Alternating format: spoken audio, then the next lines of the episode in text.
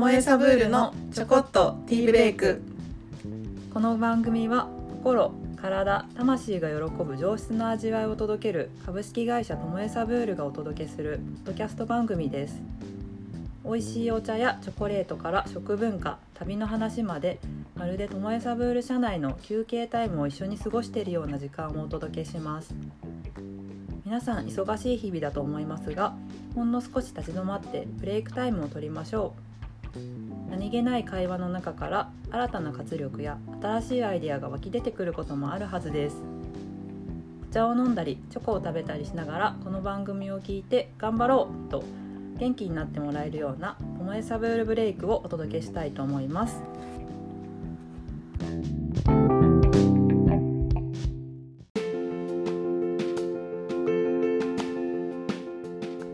い、皆さんこんにちは、えー、薩谷かな子です。ともえサブルスタッフの奥村ですはい、えーと今日はこの後ですね、イスタコーヒーエレメンツさんというあのお店があるんですけれど、トメサブルの事務所からも徒歩で行けるような場所にありまして、先日の開催されたバーテンダーの大会で賞を見事まあ優勝されて日本の代表になられたということでお邪魔してたんですけれど、ちょっと本編のインタビューでは。あの野里さんの紹介だったりあとあのその賞の賞というか大会の、まあ、詳細というかどういうものかっていう説明をそんなに詳しくしてなかったので、まあ、補足のような感じで今あの本編の前にちょっとご紹介したいなと思います。はい。じゃあ、えっと、野里さんの紹介を奥村さんから、はい、はい、とはい。野里さんはイスタコーヒーエレメンツのあのオーナーさんであのお店自体は大阪の本町にあるお店で自家焙煎コーヒーとコーヒーカクテルの専門店ということで、あのお店をされています。であのお店すごくカウンターになっていてあね。はい。うんうん。お話をちょっと楽しみながら作ってるとことか、ねはい。見てライブ感も楽しめる感じね。はい、うん。焙煎機もあったり。うんうん。されて、うん。はい、カフェメニューももちろんなんですけど、そのコーヒーを使ったカクテルなど、はい、はい、扱われています。はい。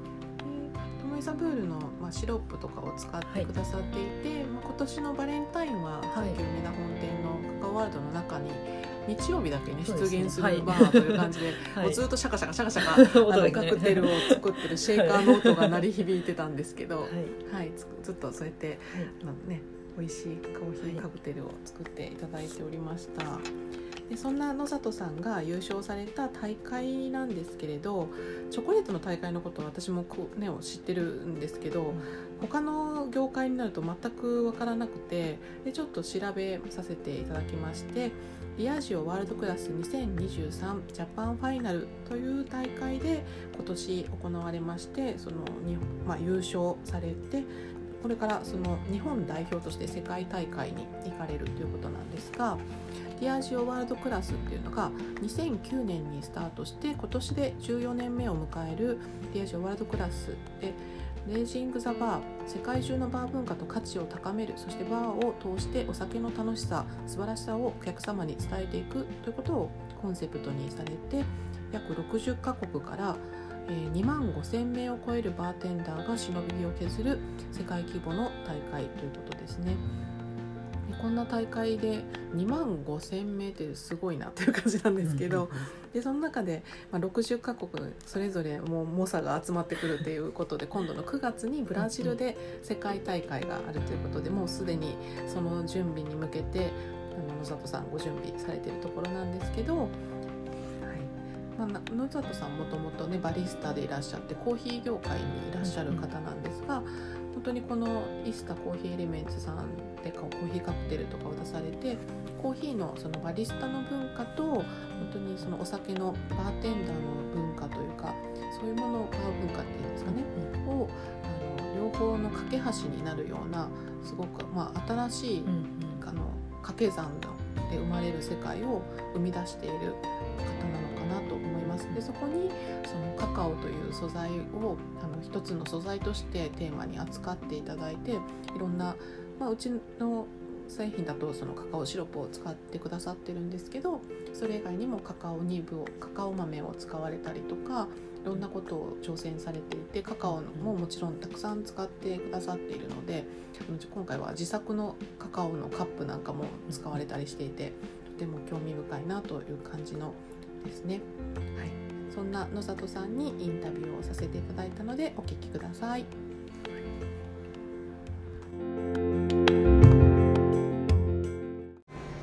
えー、今日は、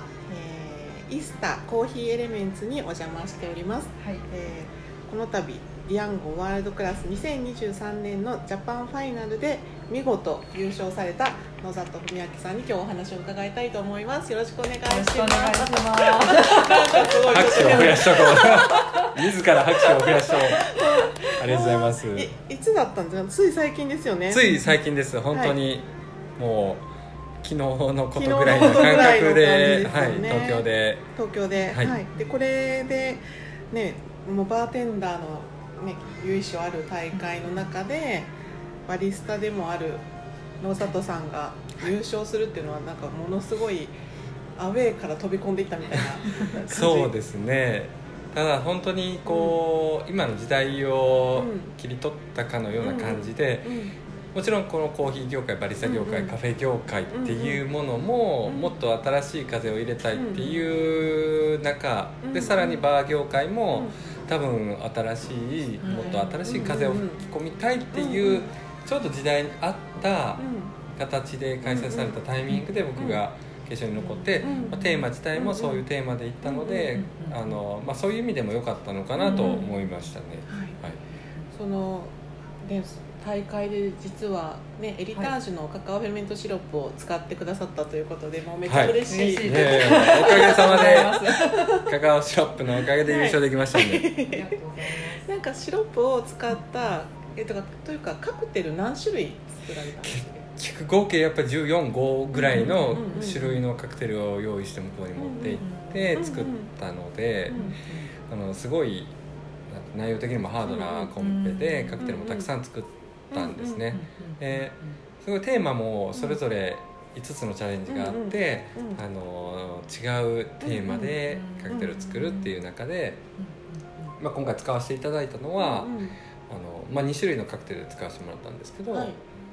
一つはお題がまずカクテルの名前が決められてて、うん、でそれに沿ったカクテルを作りましょうっていうお題があったので、まあ、それに対して作ったカクテルなんですけど、うん、そのお題が、まあ、一つは「変身」というタイトルのもので「まあ、変身」っていうタイトルでカクテルを作りなさいってなった時に、一番最初に思いついたのがやっぱりずっとこのねバレンタイン期間とかこうバリスタとしてこうカカオ業界と携わらせてもらっててすごい驚いたのがやっぱりカカオチョコレートってこうやってできていくんだっていうすごいその流れに対してたくさんの変化を得てチョコレートになって皆さんの口元に入られるっていう。それってすごい変化だし変身だなと思ってもう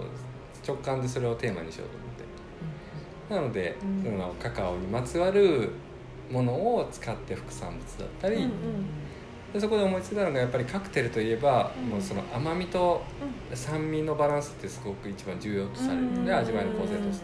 て、酸味のパートとしても甘さのパートとしてもあの活かせれるこのカカオファーメントシロップっていうのはもうぴったりだなと思ったんで使わせてもらいました。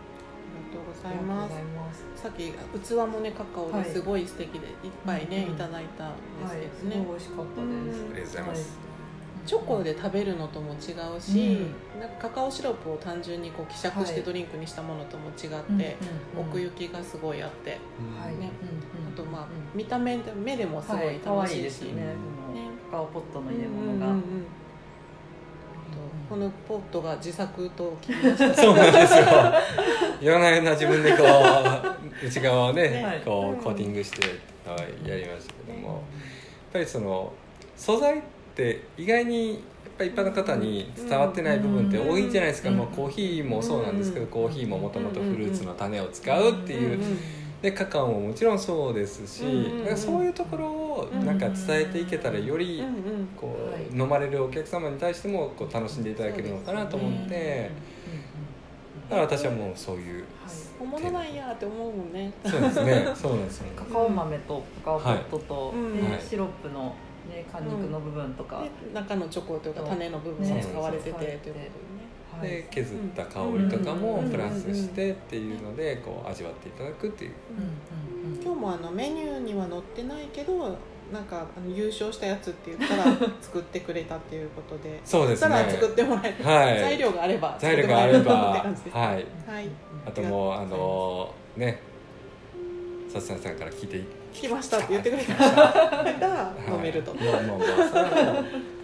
れ2種類だからシロップを使ったカクテルはそうですねてことで、はい。一つはうん。あのウォッカっていうスピリッツにカカオニブを漬け込んでこうインフューゾンインフュージョンして使作ったオリジナルのスピリッツをベースにしたあのカカオカクテルと、もうもう一つはうん。ウイスキーちょっとフルーティーなタイプのウイスキーにチョコレートのリキュールを加えて、うんさらにカカオの,、あのファーメントシロップを加えたっていうカクテルもございますので、まあ、2種類2パターン、はどちらもご用意してますのでウイスキーの方はちょっと度数が高い少し度数が高いので もし、はい。あのウイスキーベースがいいけど、うんもうちょっと軽いのが良ければ、うん。全然あの対応調整しますはいね調整しますのうんで。なんかいろんなタイプで楽しんでもらうのがいいかなと思います。うんうんでこれから9月に世界大会に向けてはい、ということではい、また準備をしていかれるそうですね。もう、ん。あの気持ち的にはスタートしてまして、うん。9月末から10月頭の2週間がっつりブラジルにうん行って、ねもう世界各国60以上うのん。国の代表の方と競い合ってっていう形なので、またよりハードな日々になるとは思うんですけど。うんうんコーヒーの国だしカカオの国だし。そうなんですよ、ね。もうこれはね、もう行くべき場所あの運命かなと思ってますよね。これで僕が呼ばれたのはこれも呼ばれたよ。そうなんそうなんですよ、うん。運命かなと思うんで、うん。もうがっつりコーヒーとカカオを使ってね挑みたいなとは思ってますけどね、毎年変わるんですか毎年場所ははい変わります、去年はうん。オーストラリアだったし、すごいな。なんかでもビントゥーバーの世界も結局今までのチョコレートの世界にはなかった世界で同じチョコレートって言ってるけど結構中では違う感じで、なんか新しい世界がどんどんできていくっていうかね、うん。なんかそんな感じがしてて、うん。もうどの業界もそうなんですけど、うんうんうんまあやっぱり自分たちの業界だけねっていうのはやっぱりいろんな意味で限界もあると思いますし視野を広げるという意味でいろんな業界がこうクロスオーバーしてねこううんいいエッセンスをねうん。ミックスしていくっていうのがうんより発展につながっていくんじゃないかと思ってそれができるのってねやっぱり私たちうん。なんかならではの方法っていうのもあるのかなと思ってそこはもうこれからもうんずっとテーマとしてやっていきたいなと。うんまあお店としてもそうですしすね個人としてもそうですし。うん。でもなんかチョコレートソムリエって仕事あるわけじゃないけど作っ、ねああそれ素晴らしいですよね。作っもう自分でこう作っていってうん道を切り開いていってねやっていくっていうのは本当に並大抵な努力では難しいとは思いますけどでもそういうことがうん。多分これから業界としてはすごい必要だと思いますし。ちょうどやっぱり先生もされてるから、はい。あの生徒さんたちがどうやって先生が道を切り開いてるのかっていうのはやっぱりもう一番のね、なんていうか手本というか。そういうのも伝われば嬉しいですしね。なんか今はね。あまりこう伝わらなくてもうん。将来現場に入ってうん。働き出して自分が第一線で活躍しだした時に、あね。そういえばあんなこと言ってたなとかで伝わってくれたらもうそれで十分だと思います。うん。なんか私そのコーヒーはコーヒー、お酒はお酒みたいな感じで、うんうん。なんかエスプレッソマティーニぐらいはなんかコーヒーとお酒のうんうん。カクテルみたいなのがあるなって知知ってたというか、で野里さんのとこに伺って初めてこういうコーヒーともっといろんなカクテルがあるっていうことを知ってすごい驚いたんですけどもともとそのコーヒーとそのお酒を、まあ、合わせるというかそういうのって他にされてる方がいたのか野里さんがもう切り開いていかれたんですか？なんかそれはすごいあの難しいところではあると思うんですけどもともと僕はもうイタリアンスタイルのバリスタとして勤め始めて憧れてこう追い求めてきてっていうところででイタリアにやっぱり行ったりして現地に行ったりしてみるとエスプレッソにちょっとアルコールを足して飲むっていう、まあ、カフェコレットっていうスタイルで楽しむっていうスタイルって結構昔からあるんですよね。でそう考えるとコーヒーを使ったカクテルってそんなにこう不思議なものでも新しいものでもなくって。確かにちょっとラム酒入れたりとかするとかする。今みたいにクリエイティブではなかったとしても合わせるっていうこと自体の概念で言うともうもう相当昔からある話で相性のいい素材とかたくさんあった。でそれをよりフォーカスしただけっていうイメージなのでなんか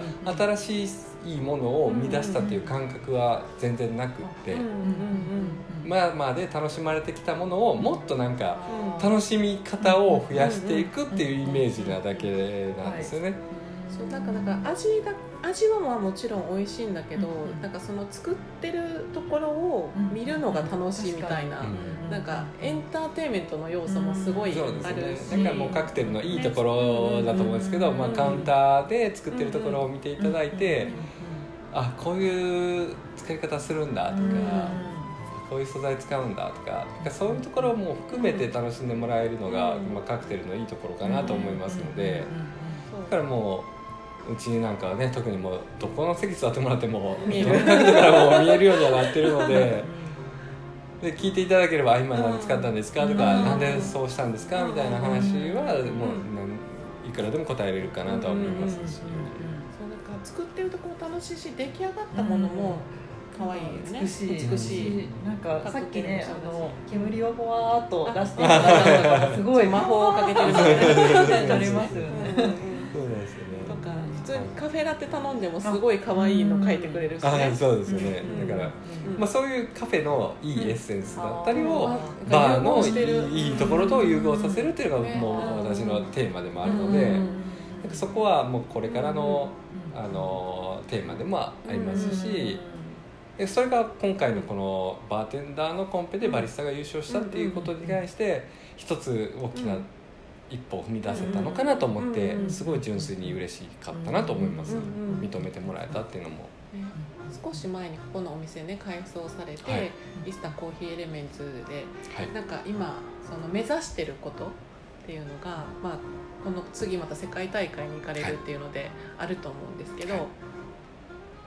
そうですね。もうテーマ一貫して、うん、あのまあ、コーヒーを味わい尽くすっていうテーマでお店はやってますけども、やっぱりカフェとバーのいいクロスオーバーっていうのがテーマなので、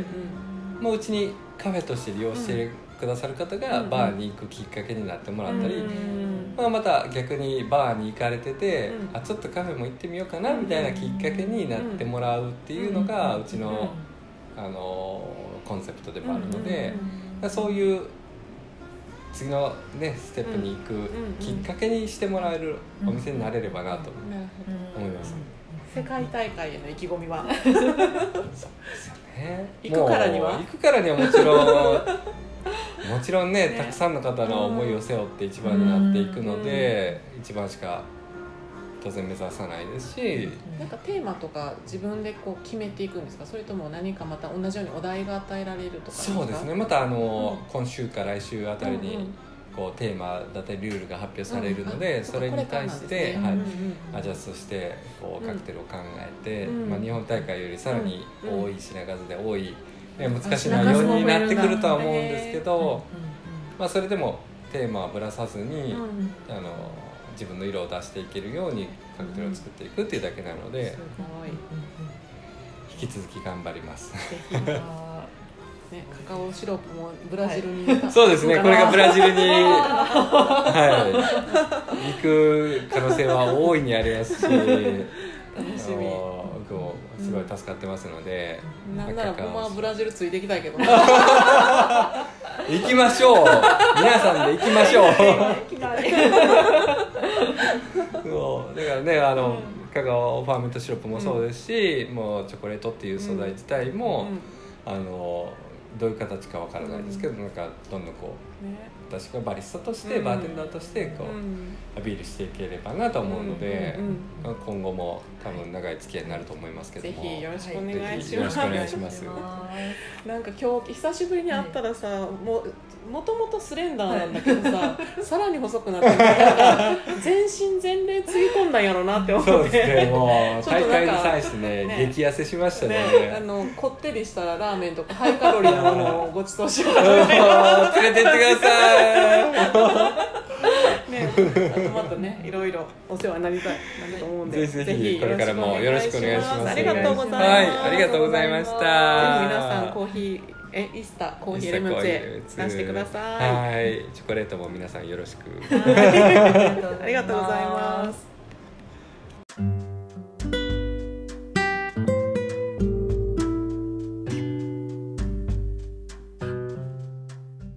この番組は毎週月曜日ともえサブールのティーブレイク時間午後4時に配信する予定にしています。最新情報はインスタグラムツイッターオンラインショップブログなどで発信しているのでフォローチェックお願いします。概要欄にリンクを貼っております。皆さんの質問などにもお答えしていきたいと思いますのでインスタグラムはともえサブールショップピンクのアイコンのアカウントの DM か Google フォームにてお送りくださいね。はい。ということでこれで終わりたいと思います、はい。さっかさん仕事に戻りましょうか。戻りましょう。はい、では今週もチョコとお茶を片手にティーブレイクを取って頑張っていきましょう。それではまた来週。また来週。